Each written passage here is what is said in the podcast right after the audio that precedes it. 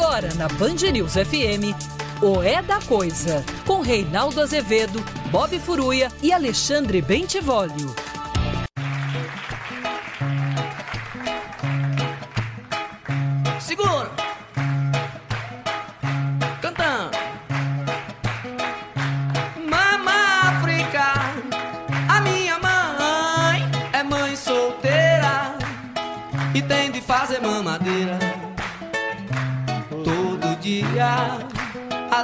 Trabalhar como empacotadeira nas casas Bahia. Mama África, a minha mãe é mãe solteira e tem de fazer mamadeira todo dia. Além de trabalhar como empacotadeira nas casas Bahia. Mama África tem tanto que fazer.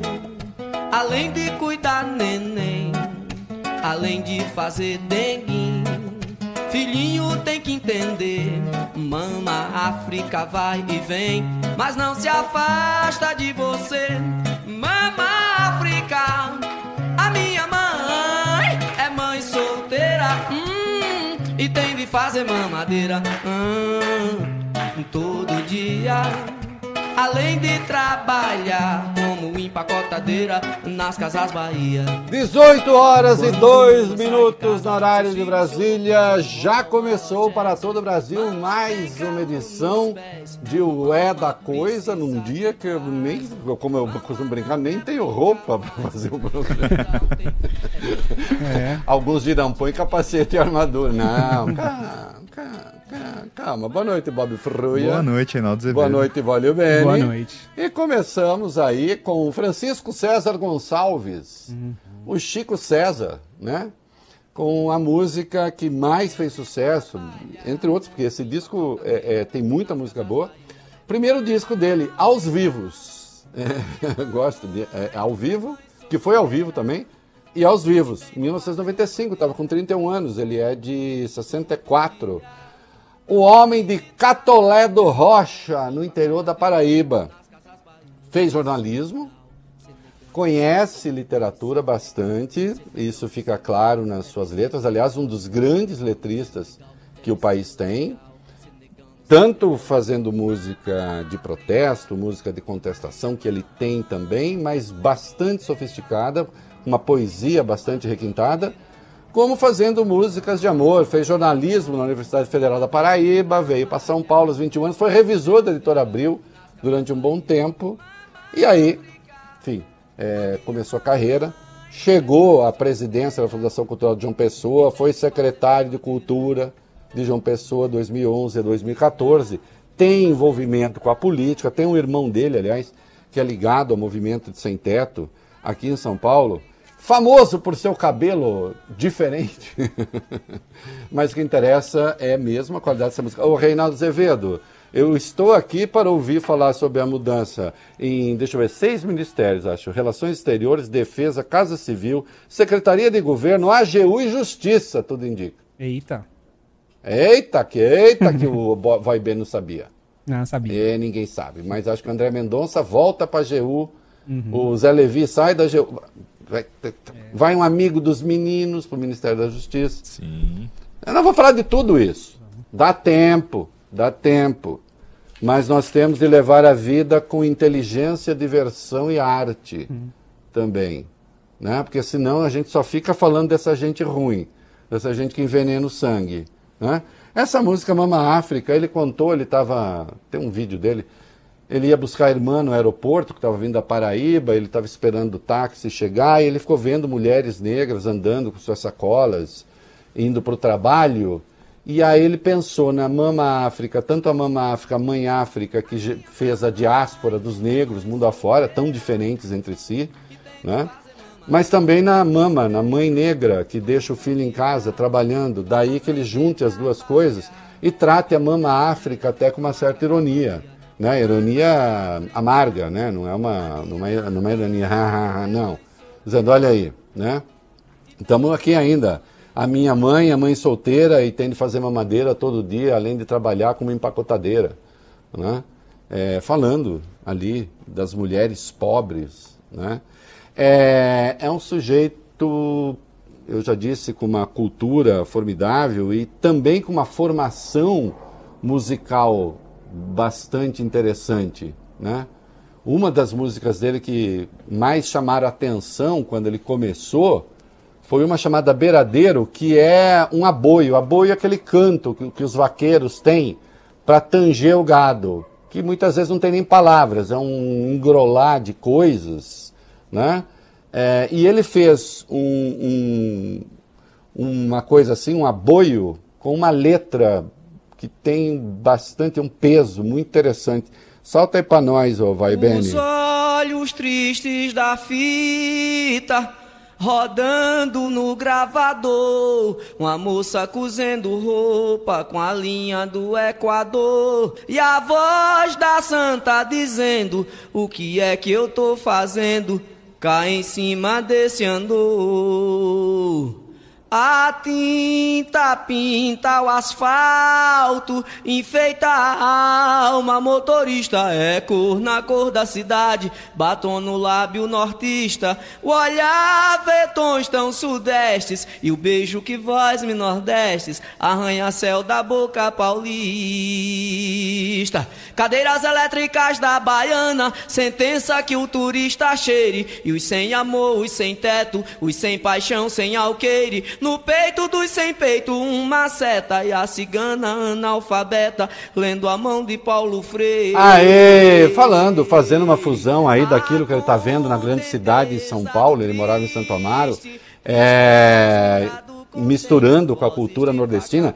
Ele é um grande poeta, ele conhece bastante poesia, é, ele tem cultura nessa área, especialmente poesia concreta, inclusive. E tem uma coisa genial nessa música aqui, é, Lembre-se, Paulo Freire é autor de um método de alfabetização, né? Que, aliás, os idiotas vivem demonizando por aí sem saber o que é, e não que eu concorde com tudo. É, aí ele diz: o sem paixão, sem alqueire, no peito do sem peito uma seta, e a cigana analfabeta lendo a mão de Paulo Freire. Né? É uma construção absolutamente primorosa. Né? É, esta semana dedicaremos a Chico César, um grande letrista, um músico formidável, que está por aí, produzindo ainda, graças a Deus, né? 57 anos, é uma criança, né, Bob Furui. Olha aqui. Nós vamos falar de todas as coisas, inclusive da demissão do ministro da Defesa, que eu acho que é, no momento, é que está causando, assim, maior furor. Mas vamos esperar chegar mais gente, que está chegando aos montes, né? Sim, vamos ver o que significa, o que é tem alguma coisa por trás disso. Tem, tem coisas aí. Né? Vamos ver. Mas, é, no meu comentário hoje de manhã, aqui na Band News FM, vídeo e ao ar, e, é, só o áudio quando vai ao ar na rádio e depois fica em vídeo nas demais na, nas redes. Eu falei que não tinha como, obviamente, né, o Ernesto Araújo continuar à frente do Ministério das Relações Exteriores. Acontece, meus queridos, que fazer a gênese dessa queda e da crise que ele armou num domingo expõe um pouco o surrealismo do governo Bolsonaro. Por isso que quando vem aí e, e, as redes sociais estão coalhadas de sugestões de que Bolsonaro está preparando um autogolpe com a saída do Fernando Azevedo e Silva da defesa, bom, vai ter de ser um golpe, então, em sendo um golpe, é, vai ser complicado, porque a ruindade do governo de uma tal sorte que vai ter de ser daquelas coisas assim que Myanmar fica para trás. Será que há condições de fazer isso? Porque a estupidez que anda por ali, e andava, no caso das relações exteriores andava, vamos ver quem substitui, que a depender da escolha pode ser pior a emenda que o soneto, ela não é pequena. Mais uma coisa, é, eu como já sou uma pessoa com já 39 anos, Bob Furui, já uma pessoa madura, hum. né? É, eu me lembro de governos passados em que as pessoas aproveitavam o fim de semana, meu querido Vólio Bene, para esfriar a crise. Assim, tá, tá, uma crise. Aproveita sábado domingo, toma uma cerveja gelada, né? dá uma esfriadinha ali, né? É, não, não com essa gente. Eles aproveitam o fim de semana para acelerar o negócio. O negócio deles é esse: é gerar crise. É assim desde que o Bolsonaro assumiu. Ele assumiu em 2019, não tinha oposição contra ele, só tinha situação e ele estava na rua pregando o fechamento do Congresso e do Supremo. Hum? A oposição não estava nem organizada ainda, continua pequena, né? não tinha. Ele tinha um presidente da Câmara que estava fazendo por ele a reforma da Previdência e ele estava pregando golpe. Então, uma gente que só sabe produzir crise. O que desencadeou, é, que até teve um desfecho positivo. A saída do Ernesto Araújo é boa. Agora, precisa ver se o que vem não pode ser ainda pior. Mas ela em si é boa. Agora, o que é formidável nessa história é o que aconteceu. A senadora Cátia Abreu é presidente da Comissão de Relações Exteriores do Senado. É uma pessoa articuladíssima na casa se dá bem ali com os senadores. E fora dela, tem uma inserção de fato internacional do tempo em que é, presidiu é, a CNA, a Confederação Nacional de Agricultura e Pecuária do Brasil. Embora muito patrulhada em muitos aspectos injustamente pelas esquerdas, e fale-se tudo, depois ela foi ser ministra da Dilma e deram uma parada. Né? É, ela responde por boa parte dos protocolos ambientais, os bons que estão por aí. E que fizeram o Brasil ser considerado um país ambientalmente correto lá fora, o que é fundamental para nós. E que transformou o país no maior produtor de alimentos do mundo e maior exportador. Tirando óbices que havia a nossa produção. Então a nossa soja certificada não vem de desmatamento, a nossa carne certificada não vem de desmatamento. Tudo isso que deveria continuar. Trabalhou em parceria com a Embrapa de maneira muito importante, né? Para aumentar a produtividade em vez de ter de aumentar a extensão de terra plantada. E assim não precisar desmatar. É uma das principais responsáveis pelo atual Código Florestal Brasileiro, que é excelente garante a produção e garante a preservação. Eu até já disse aqui, na semana passada eu falei com a senadora, porque ela tem a função que tem, e eles tinham pedido, o Senado pediu ao governo americano para liberar vacinas para o Brasil. E eu quis saber como foi essa conversa, se o Itamaraty estava, se o Itamaraty não estava, se participou, não participou. Estava claro que não tinha participado, Aí eu falei, mas senadora, o Itamaraty não participa? Ela falou, Reinaldo, vamos fazer o seguinte, é, é ruim, eles são ruins mesmo, eles são ruins de serviço, mas vamos dar a contribuição, o Senado e a Câmara, o Congresso, dá a contribuição que pode dar para salvar vidas. Ela falou, tem uma dimensão em que a gente interfere no executivo. Né? Falou, então estou menos empenhado em ficar batendo neles do que em tentar resolver.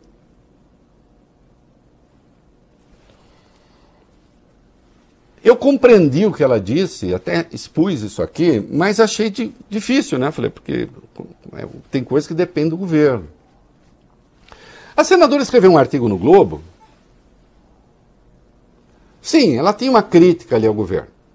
Leve. O eixo do artigo dela é isso aqui que eu vou ler para vocês. Somos o maior exportador de alimentos da humanidade, somos o maior fornecedor de insumos no campo mineral, somos os guardiões da maior parcela do mal pulmão do planeta Amazônia. O Brasil não pode, com todo respeito aos demais países e a todos os povos, ser tratado pela comunidade internacional e, sobretudo, pelos Estados Unidos e pela China que detém hoje o domínio na produção das vacinas da pandemia, como uma ilha no meio do oceano cuja única atração são suas belezas naturais, etc. Ela está dizendo o seguinte: o Brasil tem de ser considerado pelas duas potências como um país estratégico, do ponto de vista geopolítico. Notem, a cobrança dela está indo para Estados Unidos e China. Assim, num dado momento ela disse que nós não podemos ter a arrogância subalterna que tem hoje Itamaraty. E é mesmo, arrogância subalterna. Ou não foi o nosso. o nosso não, o deles. O Ernesto Araújo, este que saiu, que disse que se orgulhava do Brasil ser um pária. Hum? Então a senadora estava prestando um favor. Pedindo ao mundo que tem vacina ou que tem insumos para fazê-la, que preste atenção à condição do Brasil. E aí vem o Ernesto Araújo e resolve tornar público aquilo que ele supõe ter sido a conversa dele com a Cátia Abreu, que era uma conversa que não era secreta, dizendo que no dia 4 recebeu a senadora e que ela foi lá fazer lobby pela China em favor do 5G. Isso foi presidente da, da, Comissão de Relações Exteriores da, da, do Senado. E que ele não atendeu. Então, não só é um ataque à senadora, como volta a atacar a China. Colocando o país aí como numa espécie de iniciativa lobista. Bom, desnecessário dizer, a Cátia Abreu é boa de briga, soltou uma nota, o Brasil não pode mais continuar tendo perante o mundo a face de um marginal. Alguém que insiste em viver à margem da boa diplomacia, à margem da verdade dos fatos, à margem do equilíbrio e à margem do respeito às instituições. Alguém, alguém que agride gratuitamente, desnecessariamente, a Comissão de Relações Exteriores. E ela disse: sim, eu fui lá lidar com a 5G porque vocês estão querendo tirar a China do certame licitatório. E ela lembrou muito bem, até para o agronegócio isso é ruim. Hoje, um setor com hipertecnologia, o setor de ponta, que usa a Huawei. Essa empresa vai ser banida? O que isso vai significar? Inclusive para a indústria, para a de serviços. Para as TIs do país inteiro. É uma insanidade. Ela estava lá cumprindo seu papel de senadora. Bom, recebeu o apoio do Rodrigo Pacheco, a senadora Cátia Abreu, presidente do Senado, aquele que foi ofendido pelo Felipe Martins, como nós vimos, do Davi Alcolumbre, ex-presidente do Senado, atual presidente da CCJ, aliado de Bolsonaro, diga-se, do Ciro Nogueira, presidente do PP, que até outro dia está dizendo, não, a gente caminha com Bolsonaro. Infelizmente, Ernesto Araújo caiu. Agora, claro que depende do que vem no lugar. Tendo alguma atualização aí, Augusto, nos informe. Uhum. Há candidatos. Há um candidato. Né? Ou dois. Por incrível que pareça, nesse caso, o militar é o melhorzinho. É, isso mesmo. Que é. O militar é melhorzinho do que o embaixador de carreira. Só para dar uma ideia do padrão. Né? Agora que fique claro, caiu tarde aquele que só criou dificuldades para o Brasil ao longo de dois anos e três meses. Não há uma só iniciativa decente de Ernesto Araújo. O Brasil virou motivo de chacota e de repúdio no mundo inteiro. Em razão da atuação dele e também da atuação do ministro do Meio Ambiente, Ricardo Salles. Que este, por enquanto, pelo visto, parece que fica. Né? Caiu tarde. Agora, o que é que estão a dizer por aí sobre substitutos? Sim, nós vamos falar do ministro da Defesa. Fica calmo, vai, vamos lá. vamos daqui a pouquinho. Os principais cotados para assumir o Ministério das Relações Exteriores, Reinaldo, são o embaixador do Brasil na França, Luiz Fernando Serra, e o chefe da Secretaria Especial de Comunicação, a SECOM, o almirante, o militar que você disse, Flávio Rocha. O nome do embaixador Serra, Reinaldo, agrada a integrantes da ala militar mas principalmente agrada o chamado grupo ideológico. Ele assumiu a embaixada em 2019 lá na França, mas conhece Bolsonaro desde 2018. Ele foi até cotado para assumir o Itamaraty no começo do governo. Ah, sim, que mais? Vamos lá, vamos lá. Hum, cotado para assumir o Ministério de Relações Exteriores, o embaixador do Brasil em Paris, Luiz Fernando Serra, é visto por parlamentares como tão ou mais radical que Ernesto Araújo. Senadores e deputados experientes chamaram Serra de extremista. Dizem que ele é contra os direitos humanos e também não tem perfil de manter bom relacionamento com outros países. No ano passado, por exemplo, ele enviou uma carta a congressistas francesas manifestando a profunda indignação com o fato de o assassinato da vereadora Marielle Franco receber mais atenção do que o homicídio do prefeito de Santo André, Celso Daniel, ou a facada contra o então candidato à presidência, Jair Bolsonaro. Ele também fez críticas internas ao presidente da, da França, Emmanuel Macron, que na época eh, começou a criticar o desmatamento da Amazônia e teve também rusgas públicas com o presidente Jair Bolsonaro. Vamos à seguinte, porque aí eu comento o bloco. Vai lá. Diplomatas ouvidos pelo jornal Globo, Reinaldo, comemoraram a demissão de Araújo, mas destacaram que ela sozinha não resolve muita coisa. Segundo eles, o que o Itamaraty precisa hoje é de uma reconstrução completa. Para o embaixador, a demissão é o primeiro passo de um longo caminho para consertar os problemas criados em dois anos de Ernesto Araújo à frente do Ministério das Relações Exteriores. Como resumiu uma outra embaixadora da Ativa, ela disse o seguinte. Jair Bolsonaro prometeu uma diplomacia sem ideologia e com Ernesto Araújo entregou ideologia sem diplomacia. Exatamente. Olha aqui. É, se for nomeado esse embaixador na França, Luiz Fernando Serra, nós estamos diante de uma péssima notícia. Né? Não, eu poderia dizer o seguinte também, né? Aliás, eu devia ter combinado com todos os meus amigos da imprensa, falar, vamos falar bem dele, falar que é ele o cara que aí talvez ele não tivesse chance de, de assumir, né? Entenderam? Que o Bolsonaro é assim. Uhum. Como é que ele já disse? Se a imprensa elogia, ou Folha de São Paulo, faz elogio aí, Globo, faz elogio. Né? Olha, estou fazendo aqui, gente, parabéns, tem que ser o Serra.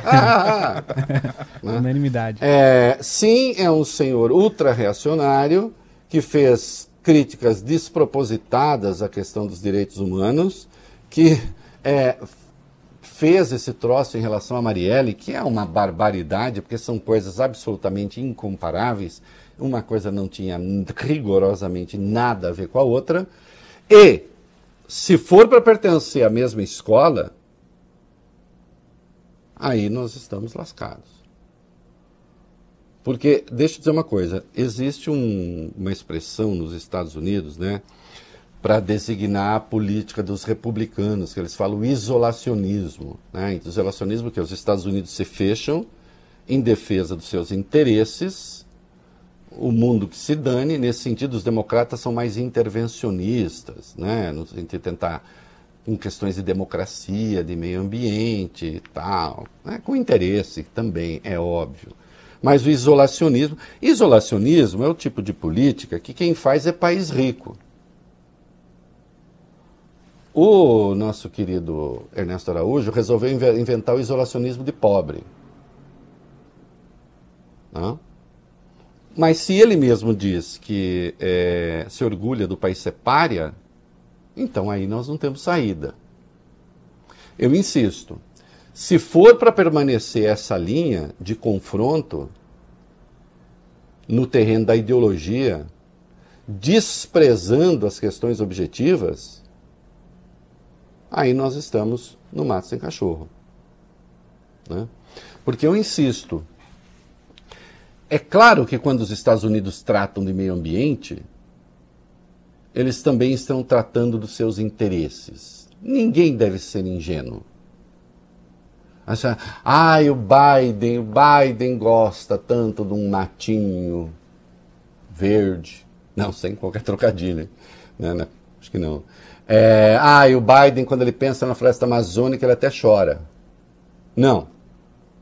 O Biden está preocupado lá com os problemas dele, com os fazendeiros dele, com a produção dele, com não sei o quê. E nós também temos que estar com, com o nosso.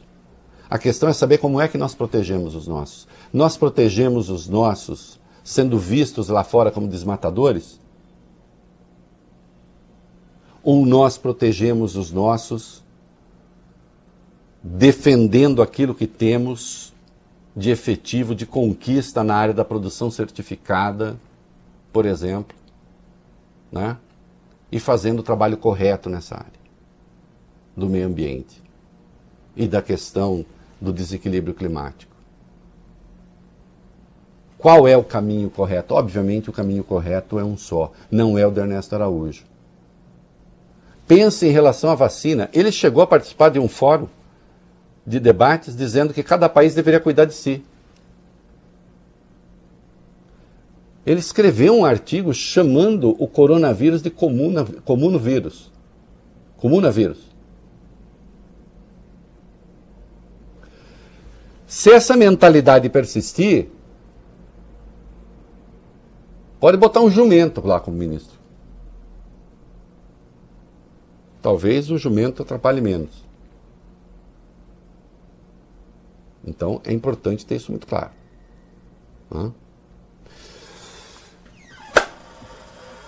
E aí, será que vai ter golpe? Hum, hum. Fernando Azevedo e Silva, Sim. colhido de surpresa, Pois é. com uma carta de demissão. O único tio que eu tinha no governo, Fernando Azevedo e Silva, caiu. Não tem outro, Né? não? Não tem, tem mais nada, não. Ah, vamos lá. Agora tem que tomar cuidado para não aglomerar no exame demissional, né, Reinaldo? Essa quantidade É, toda. aliás, os demitidos, ó, gente, marca pelo menos distância de uns dois metros ali, põe máscara, tá? máscara, é. Né? Hora de passar no DP, né? Departamento Pessoal. No meu Sim. tempo tinha DP, hoje é RH. RH, né? É, Recursos sim. Humanos. O presidente Jair Bolsonaro demitiu hoje também o ministro da Defesa, o general Fernando Azevedo Silva. Segundo informa o jornal O Estado de São Paulo, o ministro foi demitido depois de recusar um alinhamento das Forças Armadas ao governo Bolsonaro. O jornal O Globo, por sua vez, afirma que a saída ocorre porque ele não quis trocar o comandante do Exército, Edson Pujol. Informações ainda um pouco desencontradas, porque informação de, de momento saiu agora há pouco a demissão. A saída do general pegou de surpresa generais que integram o alto comando do Exército. Azevedo e Silva deve comandar uma missão diplomática na área militar fora do Brasil agora. Segundo informa a Folha de São Paulo, essa saída faz parte de uma reforma ministerial. É uma troca mais ampla. Segundo assessores palacianos, Bolsonaro avalia deslocar o general Walter Braga Neto da Casa Civil para a Defesa. Com essa mudança, o ministro da Secretaria de Governo, general Luiz Eduardo Ramos, deve ser acomodado na Casa Civil. E a Secretaria de Governo, responsável pela articulação política, essa sim deve ser entregue ao Centrão. E eu acho que é isso mesmo. Olha, deixa eu dizer uma coisa. Ninguém deve ser ingênuo, né? Nós estamos a dois dias do aniversário do golpe. Aposto que vem uma nota incômoda. Torço para não. Sim, é, o Bolsonaro nunca gostou do Edson Leal Pujol. Menos ainda depois que ele foi dar a mão todo cheio de alegria e de, e- e- e de coronavírus pro, pro general, e o general deu o cotovelo para ele. Né? É, o Fernando Azevedo e Silva. Tem uma outra versão também. O Fernando Azevedo e Silva queria mais presença militar no governo e o Bolsonaro está querendo personalizar mais. Enfim, ó, o que será? Radical de direita, o Fernando Azevedo e Silva não é. Agora, que tenha feito um bom papel, por exemplo, sobrevoando as manifestações no helicóptero em companhia do presidente, não fez também. Ou fez? Consta que ele teria dito que não quer repetir o que viveu em maio passado, que foi justamente esse momento das manifestações. Agora, eu pergunto: é, vamos dar um golpe é, nos 26 estados, mais no Distrito Federal? A experiência com o Eduardo Pazuello não foi o bastante? sobre o erro de se ter um general da ativa que agora está lá, está lá, está na primeira instância. O que vai acontecer com ele? Não sei. Né? É... Ah, não, o Jair Bolsonaro sempre cobrou do Fernando Azevedo Silva maior alinhamento das Forças Armadas, disse. Mas maior alinhamento das Forças Armadas para quê? Exatamente.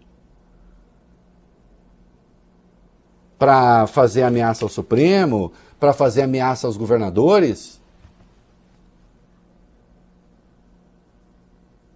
O Supremo negou uma liminar ao presidente numa DI absurda, ação direta de inconstitucionalidade, que a AGU nem apresentou, e parece que o José Levi caiu também por causa disso, né? porque o Bolsonaro queria ter ele o controle do combate à Covid. Apenas ele. Né?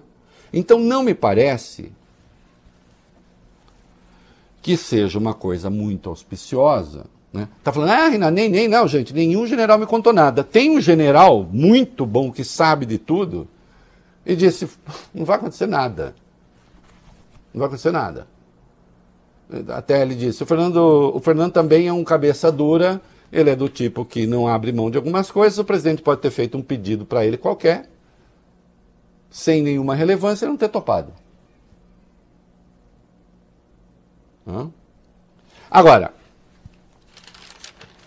Braga Neto, então, vai para o Ministério da Defesa. Bom, Braga Neto vai fazer no Ministério da Defesa alguma coisa que o Fernando não fazia? O quê?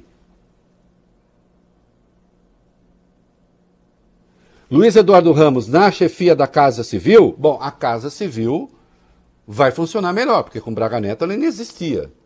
Nós até brincamos aqui. Né? O que era a Casa Civil com Braga Neto? Ninguém sabe. Né? Relações Exteriores, já falamos. Secretaria de Governo, segundo tudo que se sabe, será alguém do Centrão. O Centrão amplia o seu espaço no governo. Ampli o Centrão ampliar o espaço no governo, eu diria, é numa perspectiva não golpista. Ou o Centrão vai ser sócio do golpe? A última vez que o Centrão se manifestou por intermédio do Arthur Lira foi para ameaçar o Bolsonaro de impeachment. E não para incentivar a aventura golpista. Em sendo isso. O José Levi caiu da Advocacia Geral da União. Aí, aí é pule de 10, aí eu sei porque caiu.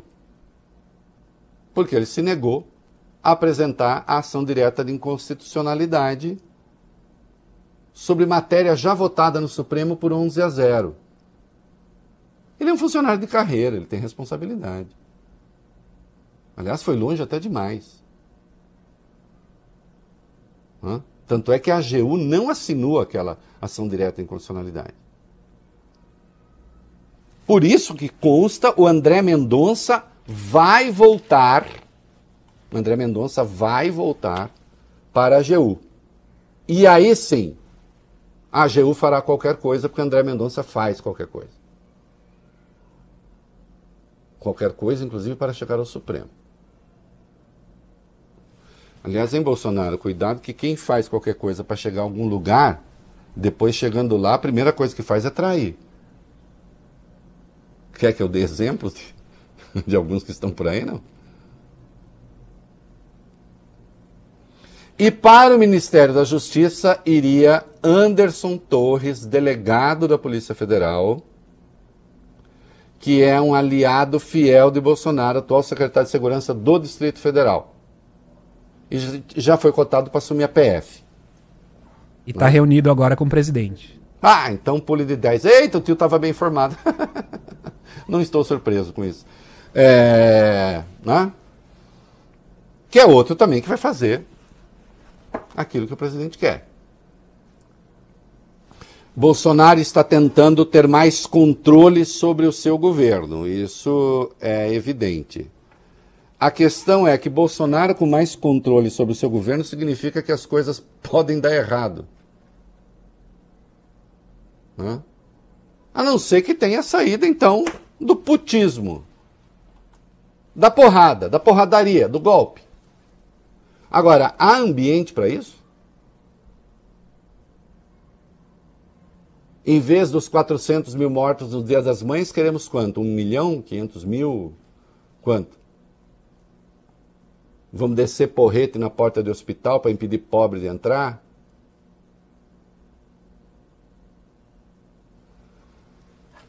Acho que tem gente fazendo um pouco de fantasia também. Agora, eu sou realista. A Justiça Federal autorizou a comemoração do golpe. Falta, faltam dois dias para o aniversário do golpe, essa coisa que fica agora. Né? Aconteceu outro dia, em 64. Hum? E como a gente vê para instaurar a moralidade, como a gente viu, inclusive. Espero que não venham ameaças e coisas como golpe branco e etc. Né? O que é um golpe branco? É ficar ameaçando os tribunais e os tribunais cederem. Mas aí eu me pergunto, se não o quê? Que eles queiram dar golpe? Eles que eu digo, essa ala extremista, bom, não tenho dúvida. Usaram um troço na Bahia, nós vamos falar daqui a pouco de uma maneira suja, de uma maneira asquerosa, de uma maneira vil. Hã? Agora, tendo a achar que isso um pouco assim, vamos movimentar os tanques para deixar o inimigo com medo, para ver se ele fica zonzo. Hã? E lembro, em 2019, Bolsonaro acho que demitiu seis generais punha, tirava, punha, tirava, punha, tirava assim, com quem. Né? 2020 acho um. E agora faz isso com Fernando Azevedo Silva, que é uma pessoa respeitada pela tropa. Ele fez uma carta de demissão e a carta de demissão dele, obviamente, tem uma passagem que é quando menos, ambígua. Né? E nós temos de chamar atenção para isso, é claro. Né? É, então, deixa eu achar ela aqui, vamos lá.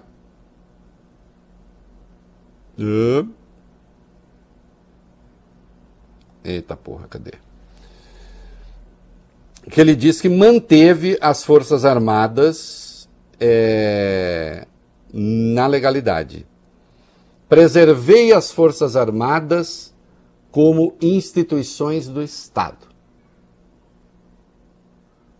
Então ficou no ar a pergunta: foi demitido por isso? Porque preservou as Forças Armadas como instituições do Estado? E estão querendo que, ela, que elas não sejam? Não é? Sim, sempre quis a demissão do Pujol, não conseguiu. Mas vem cá, a demissão do Pujol, de, de, comandante do Exército, dependia Edson Leal Pujol, dependia apenas da vontade do, do Fernando Azevedo Silva? As Forças Armadas se sentem bem com humilhação de mais um quadro seu? Porque não duvide, o general Pazuello fez tudo que Bolsonaro quis. Também é humilhação a forma como saiu. Né? Melhor coisa seria, em vez de participar de novas ameaças, começar a bater em retirada, segundo dispõe a Constituição. É isso aí. Muito bem, valentes. Não vou chamar mais de molecada, porque. Ah, pode chamar. Pode, lógico. Que é isso. Ah, vocês gostam, né, molecada? Ah, 25 molecada, é molecada, molecada né? Molecada é mais charmosa. 23. Muito bem, senhores nos quatro minutos mais bem usados do rádio brasileiro. Olha, o Dória fez uma carta pública complicada, preocupante, e nós sabemos que não é brincadeira. Vai lá. Isso, Reinaldo. O governador de São Paulo anunciou que vai passar a morar temporariamente no Palácio dos Bandeirantes, zona sul aqui da capital paulista, por questões de segurança, após protestos e ameaças que ele vem sofrendo. Desde o endurecimento das medidas do Plano São Paulo no enfrentamento da Covid, grupos protestam contra a Dória. Num comunicado que ele divulgou, essa carta que você disse, o governador disse que o negacionismo na pandemia deixou de ser um delírio das redes sociais, provocado pela paixão política, e está se tornando algo muito mais perigoso para a vida, a ciência e a democracia. Olha, é, para quem não sabe, que não mora em São Paulo, né, é, mesmo sendo paulista ou pessoas de outros estados, O Dória mora numa belíssima casa, numa região nobre aqui de São Paulo, protegida, mas evidentemente não como o Palácio dos Bandeirantes. Né? É... E sim, essas ameaças são reais. Ele, mulher, filhos. Né? É obviamente inaceitável. Obviamente inaceitável, especialmente pelas razões por que é feita. Porque são feitas as ameaças. Porque está impondo medidas de restrição tímidas perto do desastre que nós vivemos. E porque não perdoam a ele duas vacinas, de uma delas nós vamos falar daqui a pouco, e provavelmente um remédio em breve para minorar os efeitos. No que diz respeito ao combate à pandemia, no que diz respeito ao combate à pandemia, a atuação do governador é irrepreensível. Comete erros políticos enormes. Agora, ninguém, é, é, essa coisa que há contra o governador, nada tem a ver. Ah, o Dória muito marqueteiro, o Dória muito autoritário na relação com os parceiros de partido. Não, não é isso. O Dória que está sendo perseguido é o Dória que combate a pandemia. Mas não é só ele. Todas as pessoas que têm um comportamento responsável nessa área viraram alvos. Ele mais ainda, porque o Bolsonaro marcou como número um dos seus desafetos. Agora, isso precisa parar. Eu pergunto, é esse clima? Será que quando se fala de recrudescimento das Forças Armadas, é esse o país que, em que as Forças Armadas pretendem ser fortes e determinantes? Acho que não, né?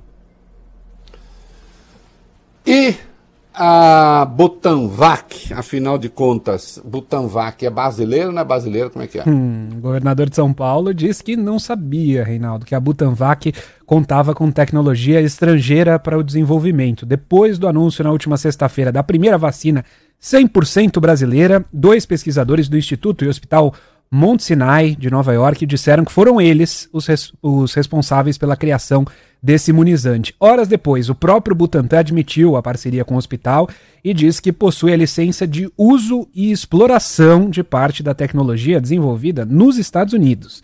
Hoje, falando com os jornalistas, Dória conversou, disse o seguinte: entendo que a Butanvac é uma vacina nacional, é uma vacina brasileira. O importante é termos uma vacina. Se ela tem tecnologia internacional, isso é positivo. Temos que combater essa pandemia com todas as forças, todas as alternativas disponíveis no Brasil e no mundo. Olha aqui, o Dória tem um feito extraordinário que são as duas vacinas.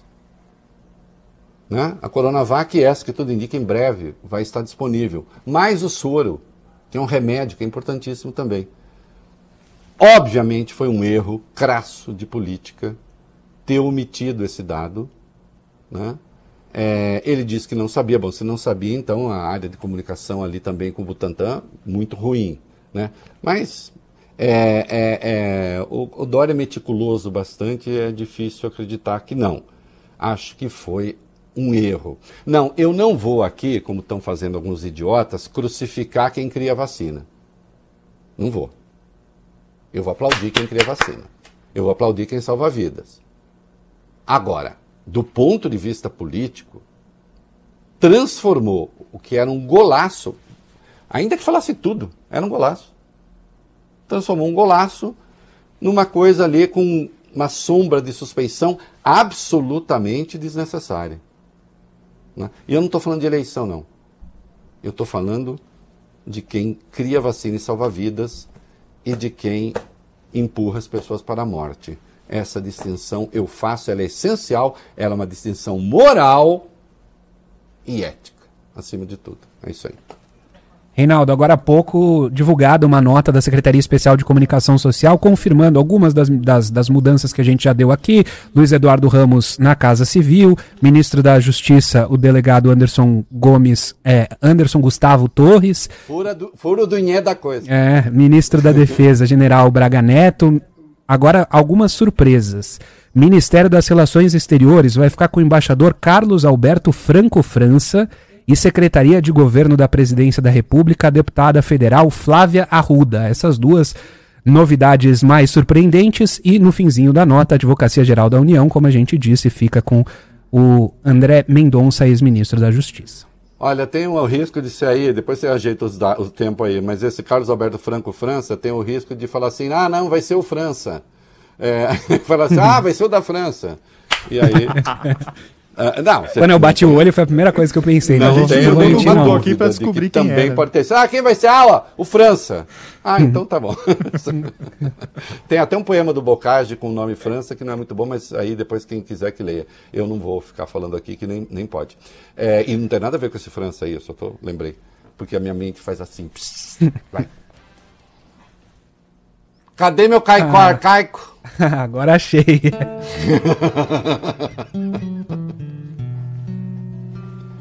Não abro mão, não.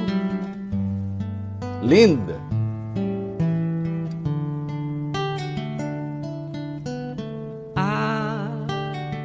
Arcaico, arcaico, em meu peito catolaico, tudo é descrença e fé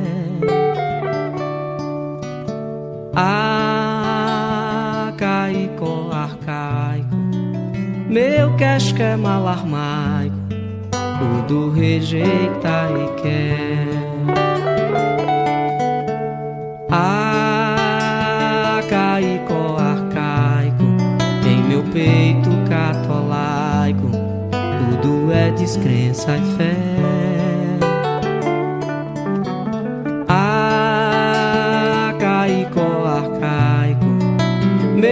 casca é malarmaico, tudo rejeita e cem, milhão e vintém, todo mundo e ninguém. Pede chique-chique, pede flor. Relabucho, velório, videogame, oratório, haiku, simplório. E vai fazendo um jogo de contradições entre o moderno e o arcaico, entre o passado e o presente entre o interiorano e o citadino. O nome dessa música é Prosa em Púrpura de Caicó, evidentemente tem um eco aí com Rosa Púrpura do Cairo, filme do Diallo, né? É, e ele faz aí então esse trocadilho, usa Caicó, que é uma cidade do Rio Grande do Norte, é, e ele era é, é, muito ligado, ele conhece poesia, conhece poesia concreta. Ah, Caicó arcaico e meu peito catolaico, católico e laico ao mesmo tempo, né? tudo é descrença e fé, a fé católica, a descrença do laico, né? É, aí tem referência aqui, meu casqué malarmaico é uma referência ao Mallarmé, que é um poeta francês que inspirou os concretistas, aí já entra muito no universo da poesia, ficaria muito complicado de explicar. De qualquer modo, é, são as contradições ali que as pessoas vivem, né? Tudo rejeita e quer, é, é com, é sem, milhão e vintém, todo mundo e ninguém, pede chique-chique, pede flu. Né? E ele vai falando das influências que ele foi sofrendo ao longo da vida numa melodia belíssima. Ah, vamos ver o que vem por aí. Eu tenho aqui, e estou vendendo para vocês, que o general Edson Leal Pujol, comandante do Exército, convocou uma reunião virtual com o alto comando da Força para o início da noite desta segunda. A gente vê que vai ser a mais longa das noites. Ela não vai acabar tão fácil. É, né? É... Consta quem conhece o general, eu obviamente falei hoje assim, não é do tipo que se demite. Então vai esperar ser demitido. É... O general é considerado um legalista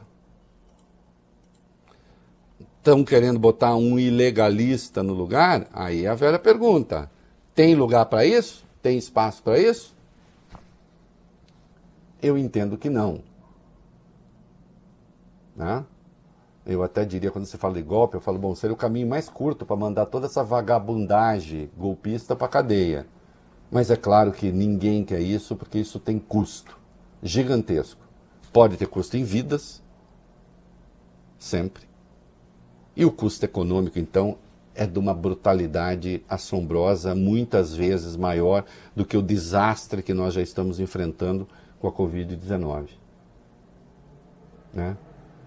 A menos que golpistas tenham, uh, senhores golpistas, usar, vocês têm oxigênio para fornecer? Vocês têm é, neurobloqueadores? Vocês têm anestésicos? Vocês têm UTIs? Os golpistas, não contentes em matar os doentes, agora querem matar os saudáveis também.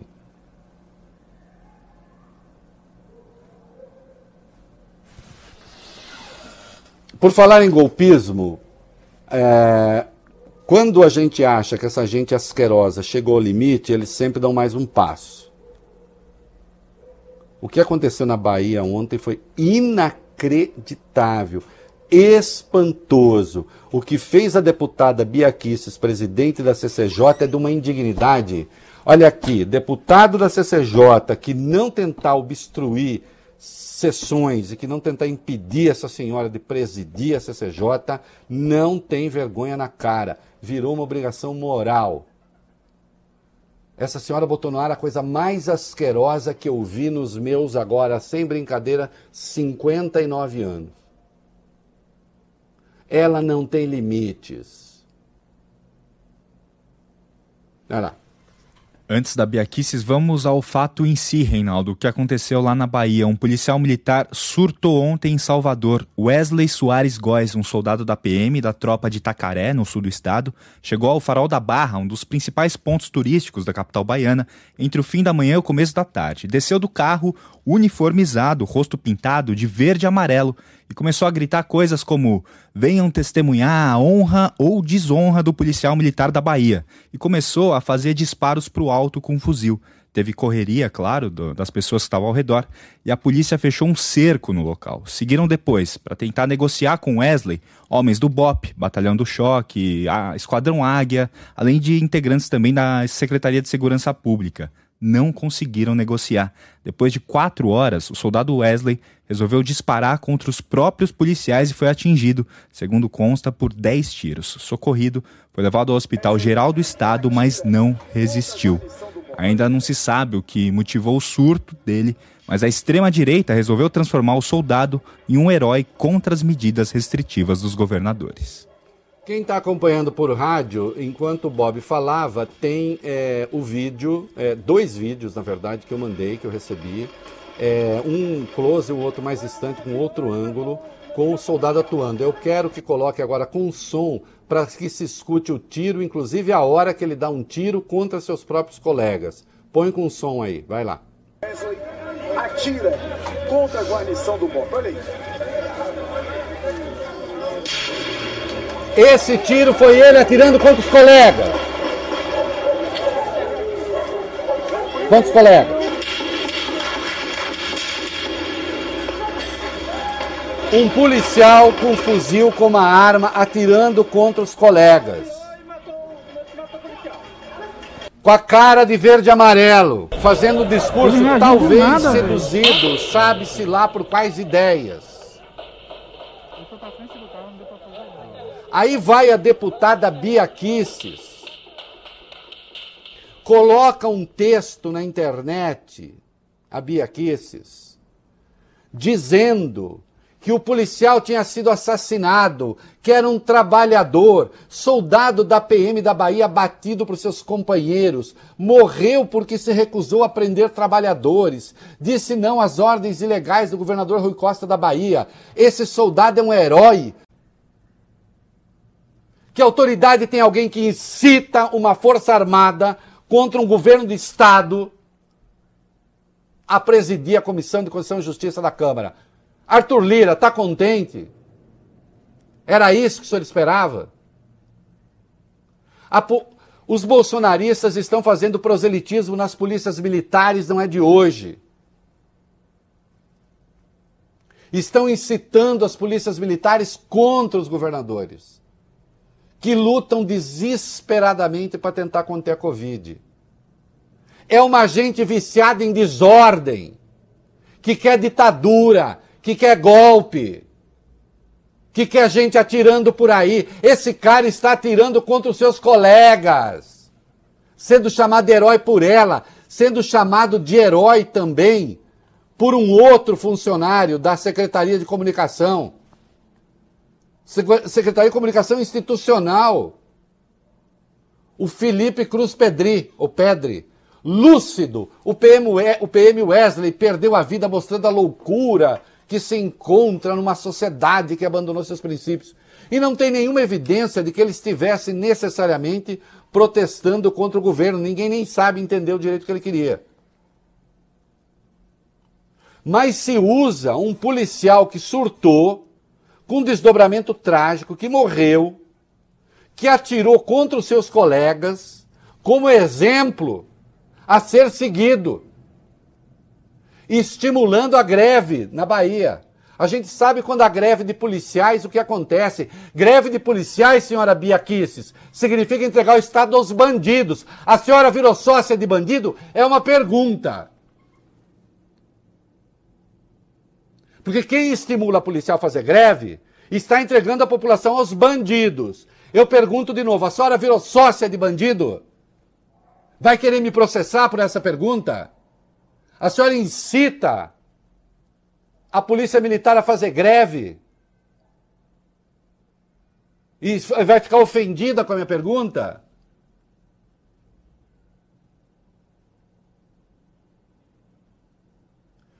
A esses que estão falando, não, agora as Forças Armadas, agora as Forças Armadas o quê?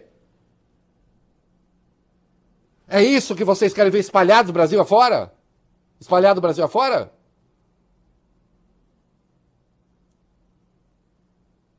Tudo para defender quem? Aliás, quem ameaçou atuar como esse soldado, como esse policial, quando era militar do Exército, foi o Bolsonaro. Que chegou a planejar, segundo o IPM, explodir algumas bombas em áreas militares e explodir a adutora do Guandu no Rio de Janeiro. Pe pegaram um croquila. É esse o tipo de disciplina que se quer no Brasil? 16 governadores assinaram um manifesto contra esse tipo de coisa. E esse incitamento às polícias militares. E, obviamente, lamento pelos 11, sem nem saber quem assinou, quem não assinou, mas lamento o ato de covardia dos 11 que não assinaram.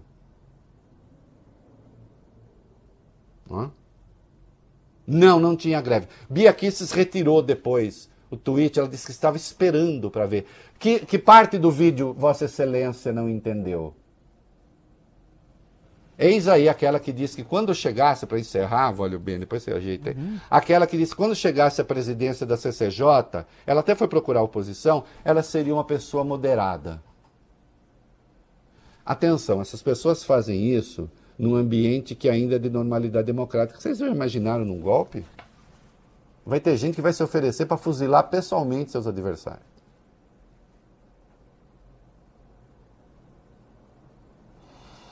Eu tenho esperança que vocês todos irão para a cadeia de acordo com o devido processo legal, tá? Não com golpe, não com nada. Tudo de acordo com a Constituição, com o Código Penal e com o Código de Processo Penal. Vamos comercial. Muito bem, molecada. Quatro minutos, vai? Isso. O que, que nós temos aí? Vai lá. Vamos lá, Reinaldo. O Instituto Butantan liberou hoje um novo lote da vacina Coronavac ao Ministério da Saúde. São 5 milhões de doses que serão distribuídas para todo o país. É a maior remessa entregue até agora. No total, 32 milhões de doses enviadas desde janeiro. Ah, manda prender o governador João Dória no caso de golpe. E aí o, o, o, o Bolsonaro se apropria do Butantan. Que tal? Porque até ontem, 85% das vacinas. Quando chegar esse novo lote, acho que vai aumentar, né, esse percentual. Não é isso? Não. Olha aqui, não é possível, não é possível transformar em bandidas as pessoas que estão lutando contra a doença e em heróis os negacionistas. Isso vale para e para qualquer outro como estão tentando fazer com o Rui Costa na Bahia. Hã? é gente incompatível com a democracia. E de certo modo, né, e aqui eu não estou querendo cobrar nada, tá? Porque, até porque se todo mundo que votou no Bolsonaro votar de novo, ele ganha outra vez. Mas agora eu estou falando, olha, não estou falando com o eleitor, não, estou falando até com alguns amigos meus. Lembram quando vocês diziam assim: as instituições se encarregarão de controlar Bolsonaro? Vocês lembram disso? E eu disse: não se encarregarão? Não, o tio não está fazendo cobrança, o tio é amigo. Quando puder voltar, com, encontrar, nós vamos beber uísque de novo, dou o meu melhor uísque aqui, não tem problema. Mas vocês vão ter de admitir, ô oh, tio, você estava certo e a gente falou zosta. Né? Ou não se sabia que Bolsonaro era isso? O que mais? Brasil voltou a bater recorde na média de mortes dos últimos sete dias por Covid-19, a chamada média móvel. A semana passada foi a pior até agora da pandemia. Números da Universidade de Oxford mostram que o nosso país respondeu por 27%, mais de um quarto das mortes do mundo. Para a gente ter uma ideia, o Brasil sozinho teve mais mortes na semana passada do que o segundo, o terceiro, o quarto e o quinto países dessa lista somados. Foram 18.164 óbitos aqui contra 16.031 somados de Estados Unidos, México, Itália e Rússia. Nós estamos com quase 30% das mortes tendo 2,7% da população. Viu? Será que tem milico que está afim mesmo de pegar e bater o chicote? O que mais? Você alertou para isso aqui, Reinaldo, lá atrás, faz um tempo. E agora, pelo menos oito estados sofrem com esse problema, a falta de médicos intensivistas. Segundo informa a reportagem do jornal Estado de São Paulo, Bahia, Mato Grosso, Pará, Piauí, Rondônia, Rio Grande do Sul, Rio Grande do Norte, Santa Catarina e Tocantins estão com falta de profissionais que tenham experiência com UTIs ou respiradores. E mesmo quem tem, está sufocado de tal jeito que está correndo riscos graves. É por isso que eu digo o seguinte, com todas as letras. Os médicos bolsonarizaram bastante. Médico que a essa altura continua bolsonarista, obviamente não é uma questão de medicina, né? Não pode ser. Então é uma questão de caráter. Acho que eu já disse tudo. É, kit intubação.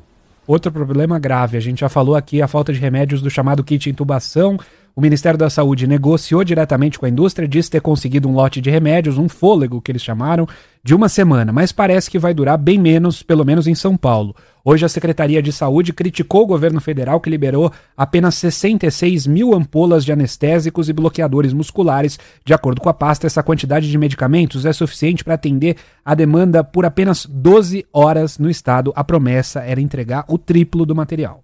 É, falei, entrevistei hoje no My News o governador do Rio Grande do Sul, Eduardo Leite, e disse: chegou o material para intubação para quatro dias.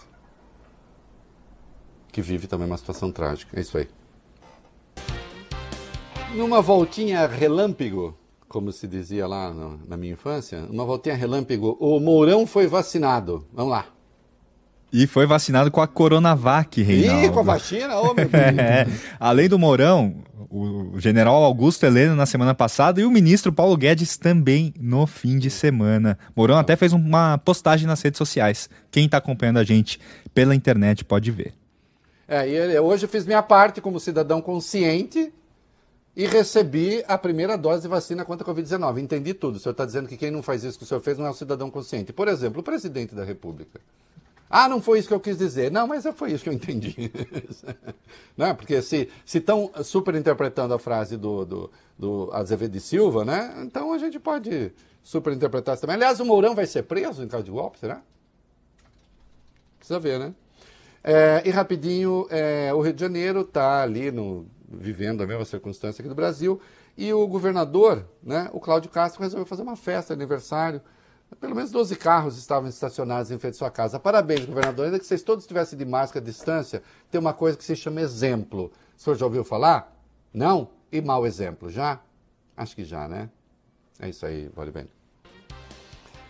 Ah, muito bem, meninos. E um minutinho aqui, oh, Vaz Benes. Hum. O Sérgio Moro participou de uma live ontem. Se não me engano, só confirma para mim. Parece que o, o, o, Michel Temer e o Fernando Henrique estavam também no grupo, não sei. É, só ver para mim isso. E aí diz: não me arrependo de nada. Pelo contrário, tenho muito orgulho do que foi feito na Operação Lava Jato.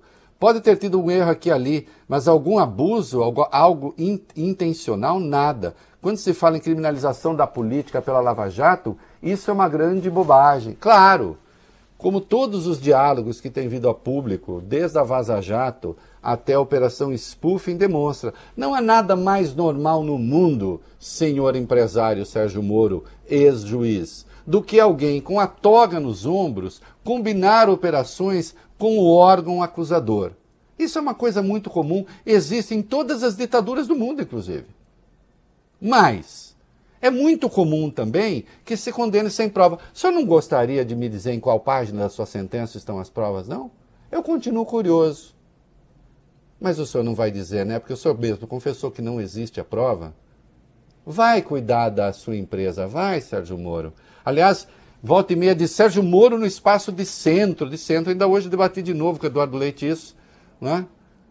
Terça-feira amanhã tem a conversa com o Dória no, no, no, no Clubhouse. Sérgio Moro no centro? Gente que defende excludente de ilicitude é de centro? Mataria pobres de tão pretos e pretos de tão pobres? Acho que não, né? É isso aí. Estavam presentes também os dois ex-presidentes da República e o também ex-ministro do governo Bolsonaro, general Santos Cruz. É, aliás, o, o, o, Temer presente, Fernando Henrique presente, é, com esse senhor, de algum modo endossa essas coisas todas. Né? Inclusive o presidente Michel Temer, é, por quem eu tenho respeito, é, sim, mas ele foi alvo de arbitrariedade da Lava Jato também, né? Não desse juiz, de outro. Hum? Assim como outras coisas no PSDB envolvendo Fernando Henrique. Olha aqui, ou é Estado de Direito ou não é Estado de Direito, não existe meio termo. Vamos direto já com Mulher Eu Sei é, do, do nosso Chico César. Não, ele não é gay, ele está aqui fazendo uma música feminista. Cantada pelo Caio Prado, um grande cantor que muita gente não conhece, o Johnny Hooker. Belíssima letra. Tchau, até amanhã. Eu sei como pisar no coração de uma mulher. Já fui mulher, eu sei já fui mulher, eu sei, eu sei como pisar no coração de uma mulher. Já fui mulher, eu sei, já fui mulher. Para pisar no coração de uma mulher, basta calçar um coturno com os pés de anjo noturno. Para pisar no coração de uma mulher, sapatilha de arame. O balo é belo, infame. Eu sei como pisar no coração de uma mulher. Já fui mulher, eu sei já fui mulher, eu sei como pisar no coração de uma mulher. Já fui mulher, eu sei. Já fui mulher.